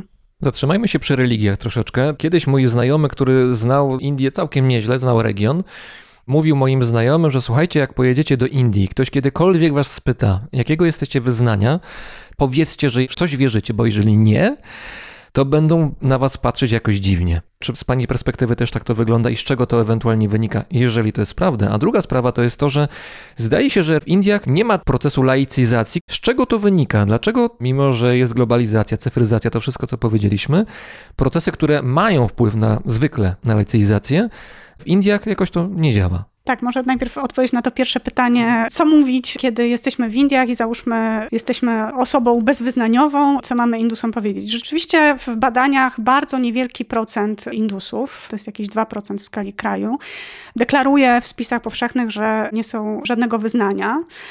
Ale warto powiedzieć, jak często Indusi rozumieją swoją przynależność religijną czy swoją tożsamość religijną, bo wydaje mi się, że to słowo tożsamość jest tutaj lepsze. W różnych badaniach, bo już nie w spisie powszechnym, ale w różnych badaniach czasem pyta się Indusów, jak oni traktują swoją religię. Odsetek osób, które odpowiada, że religia jest dla nich tożsamością kulturową, jest często bardzo wysoka. Wydaje mi się, że kiedy my jedziemy do Indii i ktoś nas pyta, jakiego jesteśmy wyznania, to on A. często nie oczekuje od nas, że my jesteśmy katolikami, którzy co niedziela chodzą do kościoła. Kim ty jesteś? Tylko to jest pytanie o nasze korzenie kulturowe. Więc powiedzenie, że jesteśmy katolikami, nawet jeżeli nie chodzimy do kościoła raz mhm. w tygodniu, to jest powiedzenie, że my należymy do tej wspólnoty kulturowej. To jest nasza tożsamość kulturowa, niezaprzeczalnie dla większości Polaków jest, prawda? I to jest zazwyczaj pytanie o to, dlatego że Indusi cały czas są osobami bardzo religijnymi, ale wielu z nich deklaruje, że religia, religijność to jest dla nich przede wszystkim tożsamość kulturowa. Część z nich to są osoby, które na przykład tylko obchodzą najważniejsze święta, nie chodzą na co dzień do świątyni czy do meczetu, nie mają jakiejś też świątynki w domu, nie chodzą na pielgrzymkę. Są nie... też ludzie tacy, którzy są transreligijni, to znaczy tutaj trochę islamu, tutaj trochę chrześcijaństwa, tutaj jeszcze hinduizm może się pojawi i nie ma problemu. Tak, no takie osoby pomiędzy. Też warto powiedzieć, że dzisiaj te tożsamości religijne w Indiach są bardzo ważne i osoby często mają potrzebę określenia się i to jest zjawisko stosunkowo nowe, a szczególnie narastające to, że to się tak mocno zaostrzyło. Granice pomiędzy nimi. Te granice i to, że osoby mają potrzebę powiedzenia, że moja tożsamość, jestem muzułmaninem, chrześcijaninem, hindusem. więc mają potrzebę powiedzenia tego, natomiast zjawisko synkretyzmu religijnego jest wszechobecne i coś, co mnie najbardziej fascynuje, to to na przykład, że większość chrześcijan indyjskich wierzy, że wody Gangesu mają świętą moc, co, w co wierzą Hindusi, no tak, Wyzna, no wyznawcy tak. hinduizmu. Ale ponieważ w chrześcijaństwie też mamy motyw wiarę, wody. W, motyw mm-hmm, wody, mm-hmm. chrzest i takie poczucie, że tak, woda, woda święcona, prawda, ma jakąś szczególną moc, więc dla indyjskich chrześcijan uwierzenie, że wody Gangesu mają szczególną moc, jest, wydaje się, czymś całkowicie naturalnym. Więc ten synkretyzm religijny ma się bardzo dobrze i na styku właśnie tych różnych religii. Natomiast dzisiaj potrzeba właśnie zaznaczenia swojej tożsamości jest wysoka u większości osób i osoby chcą mieć taką określoną tożsamość. I ten poziom religijności rzeczywiście jest bardzo wysoki i to nas dziwi właśnie dlatego, że wydawałoby nam się, że wraz z procesem globalizacji poziom religijności będzie spadał. Ale tak zwykle jest, prawda? Bogacąca się klasa średnia, która koncentruje się na gromadzeniu bogactwa i mają aspiracje, żeby mieć tego stanu posiadania coraz więcej. Często, tak się wydaje przynajmniej, temu zjawisku towarzyszy większa chęć odejścia od tego, co ponadnaturalne, duchowe, religijne, bo się zajmuje innymi rzeczami. No takie zjawisko jest zauważalne, no w Europie na pewno. Z jednej strony tak, a z drugiej strony mamy też w Europie, w tym w Polsce, takie zjawisko, może nie powstawania, ale rozwijania się jakichś nowych wspólnot chrześcijańskich, czy wewnątrz katolicyzmu. Ludzi, no to tak, ale na przykład jeżeli są, są mimo, że nowi, nowi milionerzy, miliarderzy i tak dalej, zdarzają się sytuacje takie, że są blisko jakichś kościołów, czy jakichś ruchów religijnych. Przepraszam, też mamy polskich celebrytów, którzy bardzo się mamy, deklarują mamy. jako osoby głęboko wierzące i Od, stosunkowo podkreślają niedawno, są to. Neofici często, prawda? Tak, ale szczerze powiedziawszy, Powiedziawszy w Indiach jest tak, że Indie przeszły w pewnym momencie, w latach dziewięćdziesiątych szczególnie, mhm. to był taki okres właśnie liberalizacji gospodarczej, gdzie ta globalizacja wkroczyła. Wtedy, na koniec tych lat dziewięćdziesiątych pojawiło się takie pytanie, czy oto Indie zmierzają w tym kierunku laicyzacji i nastąpił zwrot. Zwrot w stronę religijności i dzisiaj milionerzy i osoby z klasy średniej, z klasy wyższej często mają potrzebę kultywowania swojej religijności i też obnoszenia się z tą religijnością, pokazywania swojej religijności. No pisze pani, że niektórzy miliarderzy czy milionerzy, no bardzo bogaci ludzie w Indiach są też ważnymi darczyńcami, jeżeli chodzi o datki, jeżeli chodzi o różne ruchy religijne. Tak i wydają na tę swoją religijność ogromne pieniądze, naprawdę bardzo znaczne i są świątynie hinduskie głównie na południu kraju, które są są niesamowicie bogate. Co oni robią z tymi pieniędzmi? Pani tam pisze o tym, że jedna z świątyń ma jakieś takie niepotyczne dochody. No się dochody, no to są darowizny, ale te pieniądze są gigantyczne. Co oni z nimi robią? Tak, tak, to są miliardy dolarów. Część pieniędzy jest na stałe trzymana jako jakiegoś rodzaju zabezpieczenie ciągłości funkcjonowania tych świątyń. Te świątynie też są ogromne. Ogromne pieniądze idą na to, żeby one w ogóle mogły funkcjonować i przyjmować mhm. też miliony wiernych rocznie. Same koszty funkcjonowania też są wysokie. Tak, też są wysokie. One też prowadzą różnego rodzaju działalność charytatywną, a część pieniędzy co roku jest, rzeczywiście ląduje w tym skarbcu jako sztabki złota. To są świątynie, które dużo też inwestują pieniędzy, dlatego że to są też świątynie, które chcą się prezentować, ponieważ mają tych nowych wiernych, prawda, tych wiernych nowych czasów, więc one też muszą inwestować w to, żeby się prezentować jako nowoczesne, więc to, że teraz mamy... Trochę marketing religijny. Marketing religijny, one mają swoje strony internetowe, do części świątyń na przykład teraz się rezerwuje wstęp, ponieważ było tylu chętnych, więc się teraz miejscówki wykupuje. Nie wykupuje, bo się nie płaci za to, ale trzeba pozyskać bezpłatną wejściówkę przez internet, więc trzeba stworzyć system do tego. Rezerwuje się miejsca noclegowe w ośrodkach pielgrzymkowych, też przez internet, więc trzeba było cały ten system stworzyć. Można też obecnie sobie wykupić nabożeństwo przez internet, które się następnie ogląda. Świetne, e, więc, e, więc tak, więc te, te świątynie naprawdę dużo pieniędzy też inwestują w takie swoje codzienne funkcjonowanie i też w tę zmianę, żeby dostosować się do ludzi, którym mają służyć. Tym Indusom nowych czasów, którzy korzystają z mediów społecznościowych, korzystają z internetu, którzy też się dużo przemieszczają, więc turystyka pielgrzymkowa jest bardzo dobrze rozwinięta w Indiach i te świątynie muszą się też do tych nowych osób dostosowywać i niewątpliwie te osoby, które zarządzają tymi świątyniami, to są osoby, które muszą mieć też bardzo dobrą wiedzę o zarządzaniu i o marketingu, więc tak, to są bardzo dobrze funkcjonujące instytucje. Tak jak powiedzieliśmy, religijność indyjska i to we wszystkich grupach religijnych to widać. Ma się bardzo dobrze. Te obawy, że do laicyzacji dojdzie, się nie sprawdziły. Socjologowie oczywiście zastanawiają się, dlaczego tak się stało. Jedna z odpowiedzi jest taka, że to zachłyśnięcie się wolnym rynkiem i globalizacją w latach dziewięćdziesiątych wręcz wywołało ten zwrot w stronę tradycji, dlatego że Indusi się wystraszyli, że oni stracą swoją tożsamość indyjską. To niesamowite, że mieli tego rodzaju refleksje, bo zwykle właśnie kiedy się zachłyśniemy czymś nowym, to tracimy perspektywę i zanim się zorientujemy, co się z nami dzieje i w co weszliśmy i co to z nami robi, to już jest za późno. Tak zwykle jest. Oczywiście ta dzisiejsza religijność indyjska, można się zastanawiać, jaka ona jest, dlatego że to na pewno nie jest powrót do tej religijności sprzed pięćdziesięciu, stu, tysiąca lat. To jest już nowa religijność. I ona jest bardzo silna. Jest bardzo wiele osób, które codziennie się modlą. Wspomina pani chyba o jakiejś aktorce, która jest muzułmanką, która zarzuciła karierę w związku z tym, że stwierdziła, że to stoi w sprzeczności z jej religią. Tak, i mamy właśnie zarówno muzułmanów, jak i hindusów, chrześcijan, którzy dość tak mocno zaznaczają tę swoją tożsamość religijną. Religijność często wypływa z tego, że oni mają potrzebę podkreślenia swojej tożsamości kulturowej, podkreślenia, że tradycja jest dla nich ważna i kultura jest dla nich ważna, kultura indyjska jest dla nich ważna i religijność jest tego częścią. Ale formy ich religijności są już nowe, dlatego że no, prawda, mamy nowe czasy i nowe potrzeby i ci charyzmatyczni przywódcy guru z YouTube'a są teraz tą nową codziennością. Jest bardzo dużo kont na Facebooku, na Instagramie. Sposób przeżywania religijności, celebrowania tej religijności się zmienił. I tak jak powiedziałam, to jest ta odpowiedź na globalizację, odpowiedź na te zewnętrzne wpływy i taka obawa, że to doprowadzi do tego, że Indie stracą swoją tożsamość, a Indusi naprawdę mają bardzo takie mocne poczucie, że ich kultura to jest niezwykła wartość, wartość, o którą naprawdę warto powalczyć i to jest coś, co trzeba zachować i w związku z tym wiadomo, że są różne sposoby, żeby tę kulturę celebrować, żeby tę kulturę zachować. Tam nie ma poczucia wyższości, prawda? To znaczy, że my jesteśmy lepsi od innych. To, to nie jest model chiński albo japoński, że nasza kultura jest wyjątkowa, lepsza niż inne kultury. Trochę jest w tym jest. Oczywiście takie poczucie, że ona jest lepsza, ale ona przede wszystkim jest nasza. Mhm. Dla części osób religia będzie najważniejsza i ocalenie tożsamości religijnej będzie najważniejsze w ocaleniu kultury indyjskiej w czasie globalizacji.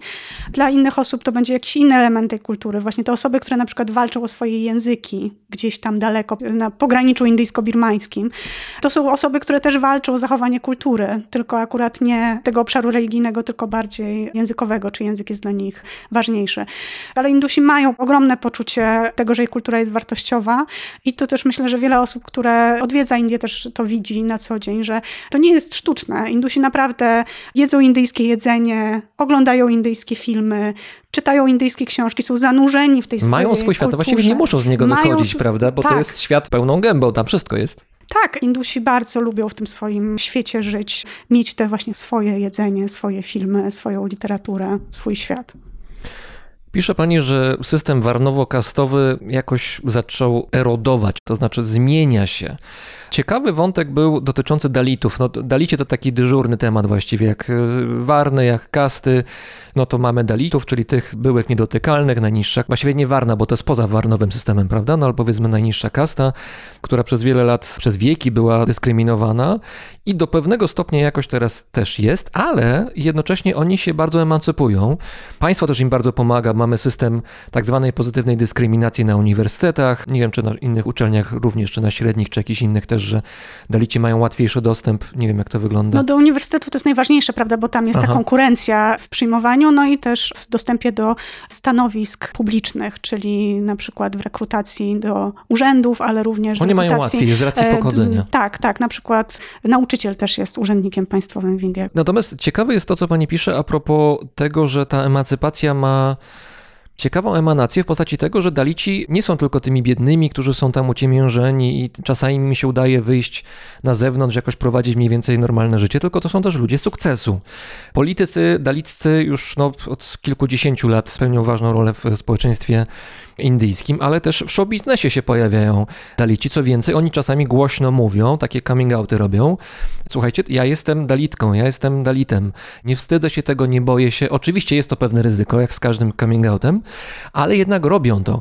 A najciekawsza rzecz w tym wszystkim dla mnie to jest firma, która produkuje torebki, torebki chyba dla kobiet, prawda? Torebki, które mają ewidentne skojarzenia z Dalitami, czyli powinny być jakoś właśnie nacenzurowane, a jednocześnie firma odniosła sukces. Tak, bo to jest firma, która postanowiła zrobić coś, co jest według mnie przyszłością też, to będzie się w przyszłości dokonywać. To są jedni z pionierów tego ruchu. Oni mówią coś takiego: zapomnijmy w tych nowych Indiach, zapomnijmy o tym sformułowaniu, że ktoś jest z niskiej klasy, z wy- wyższej. Kastowość była w Indiach obecna przez tyle lat. Do pewnego stopnia się cały czas zachowały te tożsamości kastowe, więc od tego nie uciekniemy. Natomiast przestańmy mówić, że są kasty wysokie i niskie, tylko po prostu zacznijmy mówić o tym, że mamy jakąś tożsamość kastową, ale nie wartościujmy tego. Są Hindusi, muzułmanie, chrześcijanie, ale to są też Dalici, tacy, bramini i tam jeszcze inni. Tak, tak, tak, tak. I Aha. tyle. I że to jest neutralne wszystko. I rzeczywiście jakby sobie o tym pomyśleć, to gdyby się tak społecznie wszyscy Hindusi mówili, że z dnia na dzień, że to wszystko będzie neutralne, to rzeczywiście to można sobie się spodziewać, że też dyskryminacji ze względu na kastę w ogóle by nie było. Rzeczywiście z dnia na dzień. Ale patent jest świetny, to znaczy nie likwidować systemu, tylko go przedefiniować. Tak, i żeby wszystko było neutralne i ta firma nazwała się od nazwy kasty, która zajmowała się obróbką skór, czyli czymś czyli takim nisko bardzo. bardzo nisko, taki zawód zupełnie niepoważany społecznie, ale i twórca pomyślał, że w dzisiejszym świecie fakt, że ta kasta się od wieków zajmowała obróbką skór, to właśnie powinno świadczyć pozytywnie o niej, że oni się znają na tym, na swoim fachu, więc kiedy teraz produkują torebki, to ludzie powinni kupować te torebki i myśleć, o, kupuję od Bo fachowców wiele wieków doświadczenia. Nie minus, tylko plus, dokładnie tylko odwrotnie. Plus. I sami Dalici, którzy zastanawiają się, ale nie tylko Dalici, którzy zastanawiają się, jak to zrobić, żeby nie odcinać się całkowicie od tej przeszłości, no bo nie da się całkowicie odciąć. W sensie Indie nie zapomną z dnia na dzień, że mhm. miały tę swoją kastową przeszłość. Mimo, Więc... że konstytucja mówi, że już to jest przeszłość. Tak, że dyskryminacja kastowa jest przeszłością. Jak to teraz zrobić, żeby w tym funkcjonować i żeby to była po prostu jeszcze jedna kolejna tożsamość, którą ludzie mają, tak jak mają bardzo wiele różnych tożsamości. I dzisiaj możemy się też zastanawiać, bo to też można porównać oczywiście do polskiego kontekstu, do kontekstu na przykład tego, że dzisiaj wiele z nas nie miałoby problemu do tego, żeby powiedzieć, że o, moi przodkowie byli chłopami. Na przykład moi byli, chłopami pańszczyźnianymi pewnie w przyszłości. To jest jakaś przeszłość mojej rodziny, ale czy to mnie dzisiaj definiuje? I to samo też próbują, czy zastanawiają się, jak to zrobić Indusi. Co zrobić, żeby indyjskie społeczeństwo doszło do takiego momentu, w którym te tożsamości kastowe się częściowo zachowają, to znaczy ludzie będą pamiętać o swojej przeszłości, ale nie będą już o tym myśleć w taki sposób, że na przykład, że się będą właśnie musieli wstydzić tego. Albo to nie będzie wartościowalne takim... w jakiś sposób, tylko to jest cecha.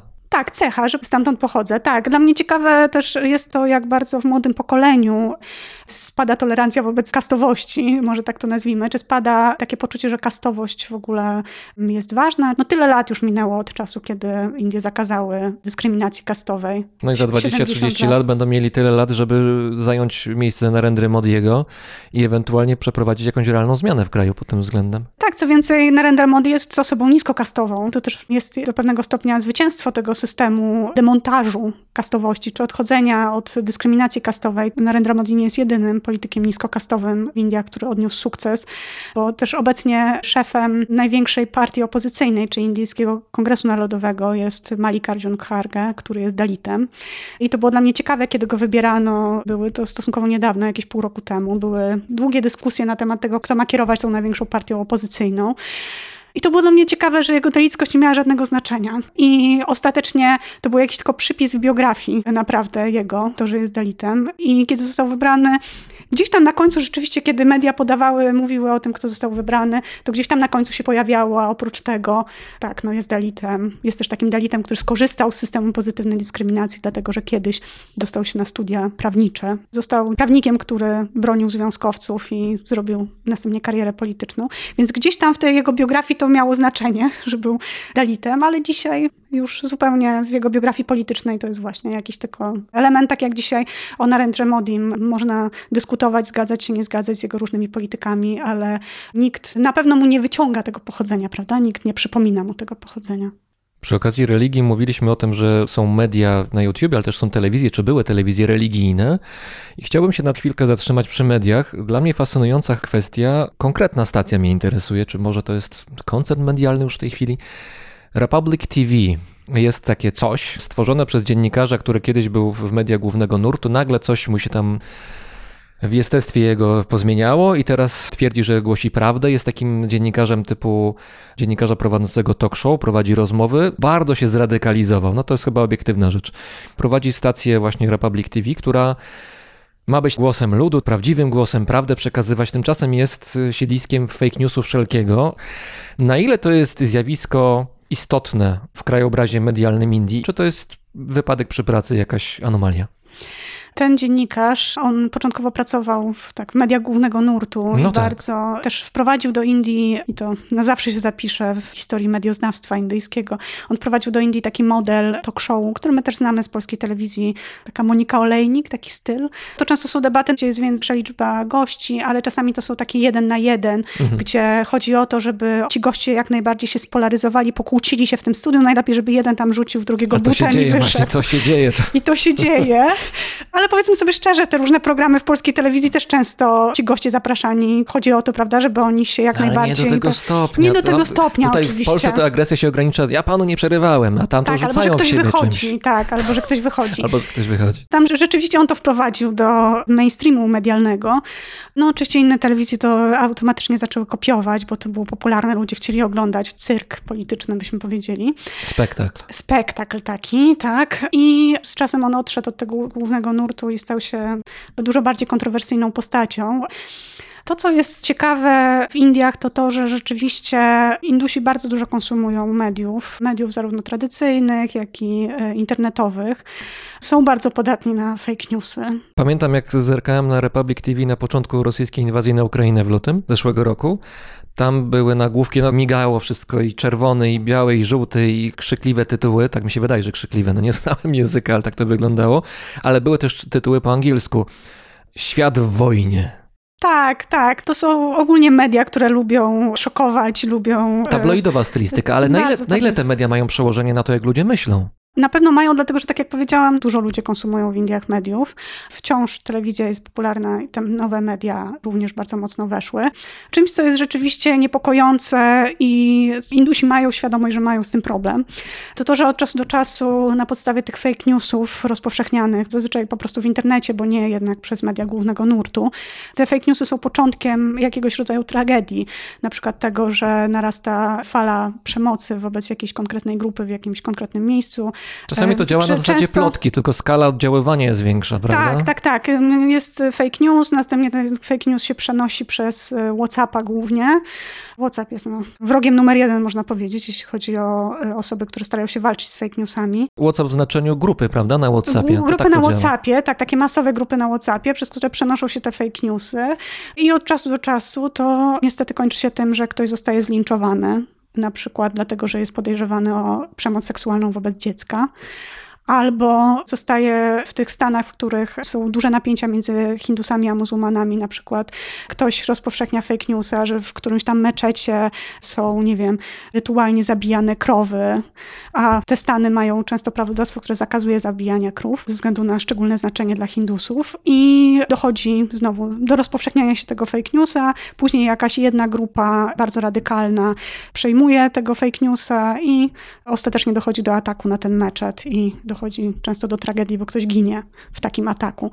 Więc z jednej strony można patrzeć na tę tabloidowość indyjskich mediów trochę z takim dystansem, tak, ale trzeba pamiętać też o tym negatywnym aspekcie i że czasami te tabloidowe newsy, szczególnie takie fake newsy, doprowadzają ostatecznie do tragedii. To też jest inny ważny temat w Indiach, dlatego że od lat w Indiach zadawane są pytania o granice ekspansji mediów społecznościowych, o kontrolę nad mediami społecznościowymi. Oczywiście to zawsze brzmi źle, bo kiedy mówimy o trzeba kontrolować media społecznościowe, to jako oczywiście zamach na wolność. Zamach na wolność, mhm. ale w Azji Południowej, bo to nie tylko są Indie, ale też inne kraje Azji Południowej, jest obecnie już też bardzo wysokie takie zrozumienie, dlatego że kontrola nad mediami społecznościowymi do pewnego stopnia jest potrzebna, dlatego że żeby nie dochodziło do takich sytuacji. Czasem, kiedy patrzymy właśnie z zewnątrz i słyszymy o tym, że gdzieś tam w Indiach władze lokalne czy stanowe zdecydowały się na blackout całkowity internetu na jakimś terenie, obawiając się, że już wiedzą, że jakiś fake news się rozwija i trzeba to zatrzymać jak najszybciej.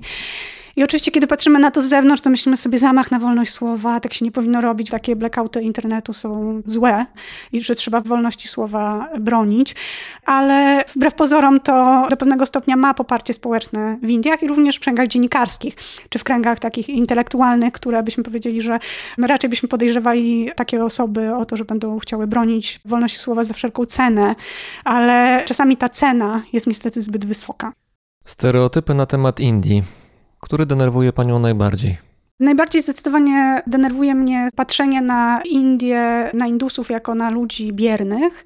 To są albo ci biedni ludzie, którzy są ofiarami przemocy, szczególnie kobiety, prawda? Kobiety, biedne indyjskie kobiety, prawda? Ale trzeba dodać, że problem jest realny, to znaczy problem z przemocą jest realny, wobec kobiet. Tak, tak, biedne Induski, bierni Indusi. Często też mamy różne doniesienia o wypadkach, kataklizmach, katastrofach naturalnych. Zwykle o tym się, wtedy się o Indiach dowiadujemy. Spadł autobus w górach, czterdzieści osób nie żyje, wiadomość z Indii. A co się poza tym w Indiach dzieje? Nic nie wiemy. Cyklon też, jak cyklony tak, tak, uderzają, tak. Susza, to zawsze powodzi, tak. Susza, powodzie. Więc wciąż mamy takie komunikaty o tym, że to są ludzie, którzy są ofiarami czegoś. Natomiast to, co mnie w Indiach zaskoczyło na początku, kiedy zaczęłam się Indiami zajmować i do tej pory mnie to, może już dzisiaj nie zaskakuje, ale za co Indusów bardzo podziwiam, to to, że kiedy ja na nich patrzę, to widzę ludzi przede wszystkim bardzo aktywnych, którzy bardzo dużo robią, bardzo dużo pracują, bardzo dużo działają społecznie, mają taką potrzebę działania na rzecz, czy to swojej rodziny, społeczności, miasta, dzielnicy, na rzecz jakiejś sprawy. Tak, no są osobami bardzo aktywnymi i też w tej ogromnej wielości Indusów mamy też bardzo wiele osób niezwykle kreatywnych, które naprawdę mają bardzo fajne pomysły, czy to artystyczne, czy to jeśli chodzi o sferę biznesową. No indyjski program kosmiczny naprawdę robi wrażenie. Postęp niebywały w ostatnich latach. Tak, i kiedy spojrzymy na tę indyjską kreatywność, też fakt, że Indusi na przykład wynaleźli swoją szczepionkę na COVID, którą W H O uznało za skuteczną. To wszystko jest skutek rozwoju społeczno-ekonomicznego, który w Indiach nastąpił, ale też tego, że Indusi są, wielu Indusów ma potrzebę zmiany, ma potrzebę rozwoju i piszę często o ludziach, których podziwiam autentycznie, bo to, co podziwiam w wielu tych Indusach, którzy są właśnie tymi lokomotywami zmian, to to, że kiedy się ma kontakt z indyjską rzeczywistością, to, to czasem nam się wydaje, że tam są problemy, które są nie do przeskoczenia. Tam są problemy ogromne. Też ta skala jest ogromna, prawda? Miliard, czterysta milionów ludzi. I jak tutaj wprowadzać jakiekolwiek zmiany? A Indusi jednak to robią. I robią to jako państwo na poziomie centralnym, robią to w swoich lokalnych społecznościach, na poziomie stanowym. To jest taki kraj ciągłej zmiany i bardzo często mam wrażenie, że poziom wyzwań mógłby zdemotywować, podczas gdy właśnie ja patrzę na tych ludzi, na tych Indusów, Induski, którzy mimo to podejmują to wyzwanie. I też chciałam w mojej książce spojrzeć na Indusów i Induski, pokazać ich właśnie jako te osoby aktywne.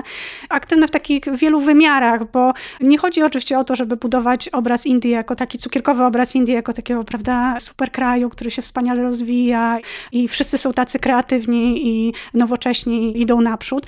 Ale też chciałam zauważyć i staram się to robić w tej książce, żeby pokazywać, że tymi osobami aktywnymi, które próbują zmieniać rzeczywistość, są często osoby, których my zupełnie nie zauważamy. Ja też często patrzę w indyjskiej rzeczywistości na przykład na kobiety, które przekraczają różne granice. Nie wiem, na kobiety starsze, którym przez lata wmawiano, że kobieta powinna siedzieć w domu i one na przykład decydują się same wyruszyć w podróż.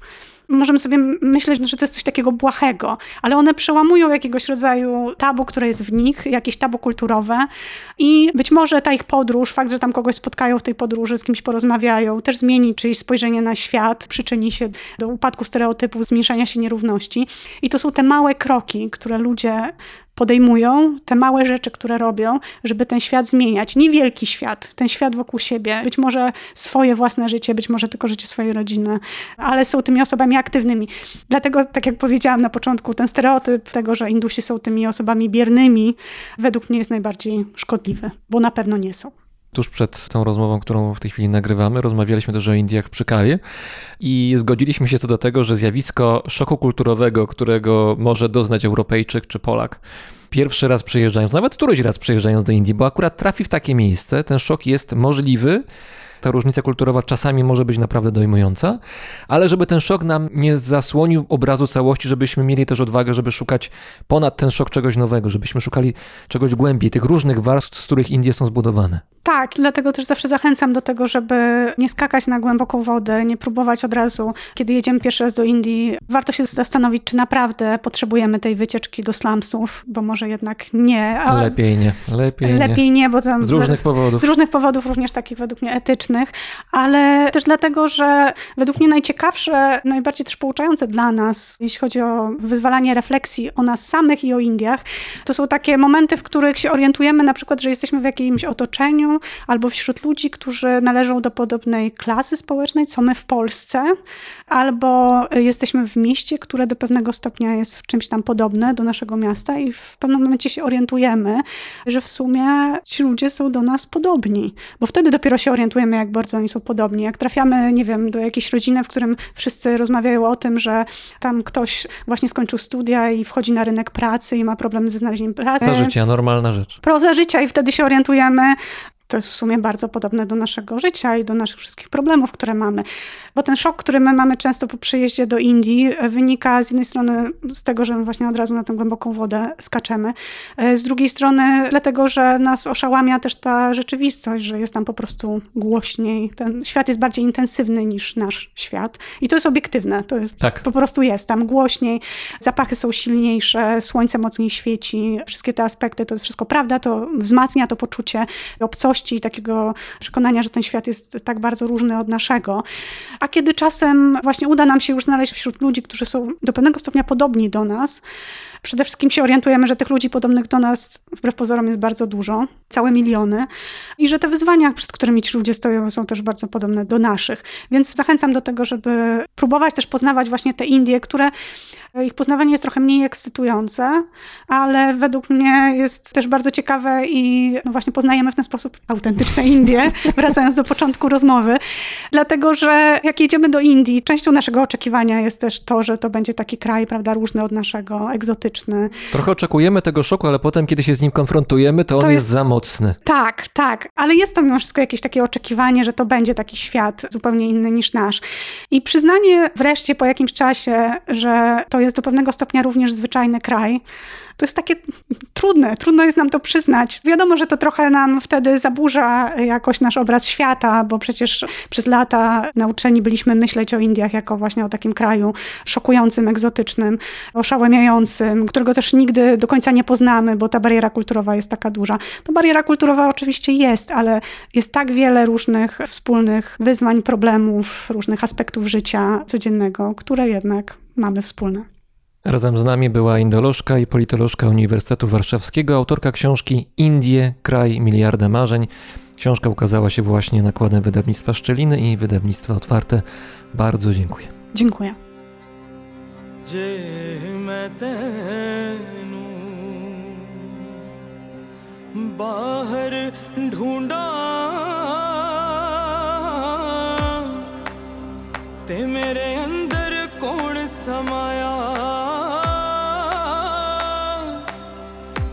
जे मैं तैनू अंदर ढूंढा ते बाहर किस दी माया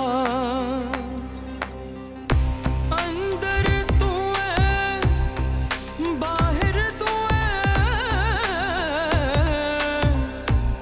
वेखा हर थां तेरा साया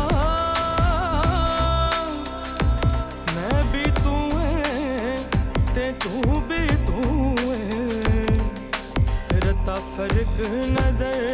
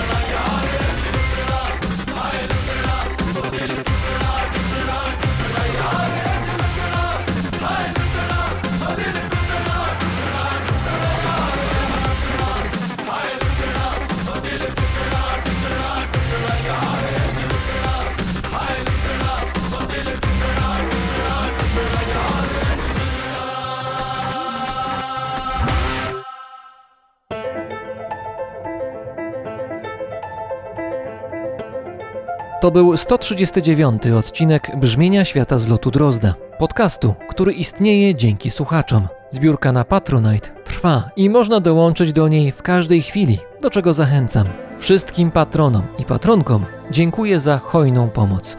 Ta audycja istnieje za waszą sprawą.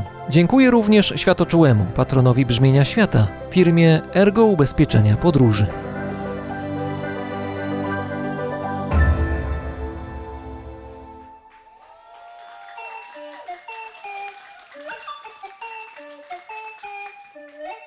Paweł Drozd, czyli ja, mówi wam dobrego dnia.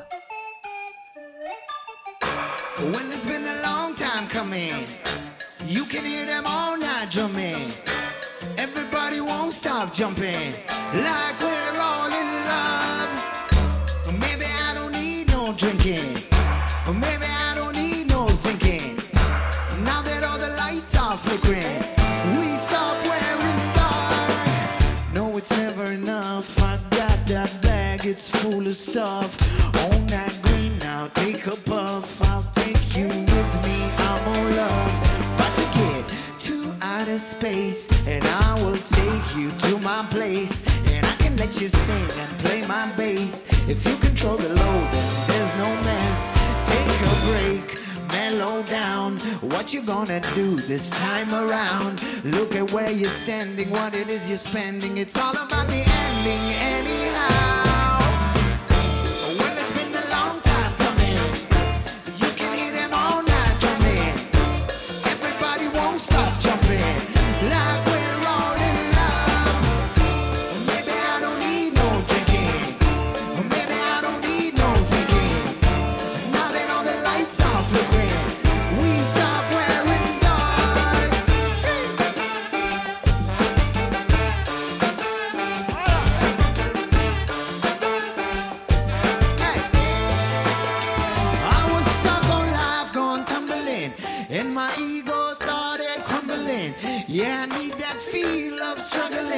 Get the lyrics of my head and I'm juggling. Been in the loop and I'm all live now. All in and all right now. If I know that you're with me, we can't start now. We all rock stars, we shining. Making our moves, hiding. Nothing to prove, no hiding. We riding, nothing dividing. Providing you with the best. Made in the Middle East, made it in the West. The test with no narrative, no negative. Like we're primitive. Yeah, it's been a long, well, it's been a long time coming. You can hear them all night drumming. Everybody won't stop jumping. Like we're all in love. Maybe I don't need no drinking. Maybe I don't need no thinking. Now that all the lights are flickering, we stop wearing dark. Come on. Go. We stop wearing dark.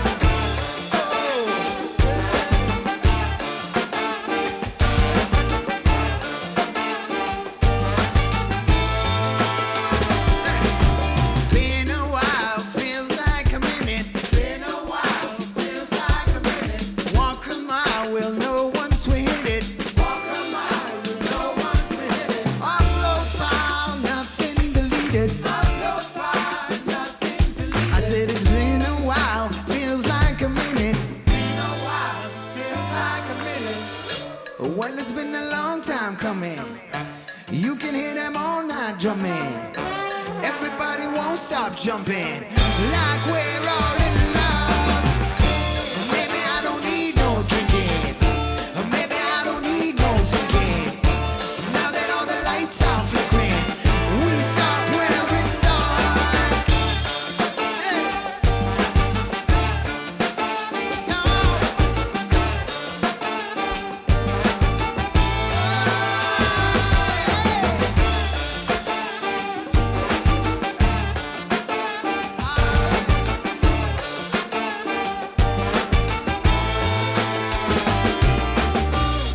Well, it's been a long time coming.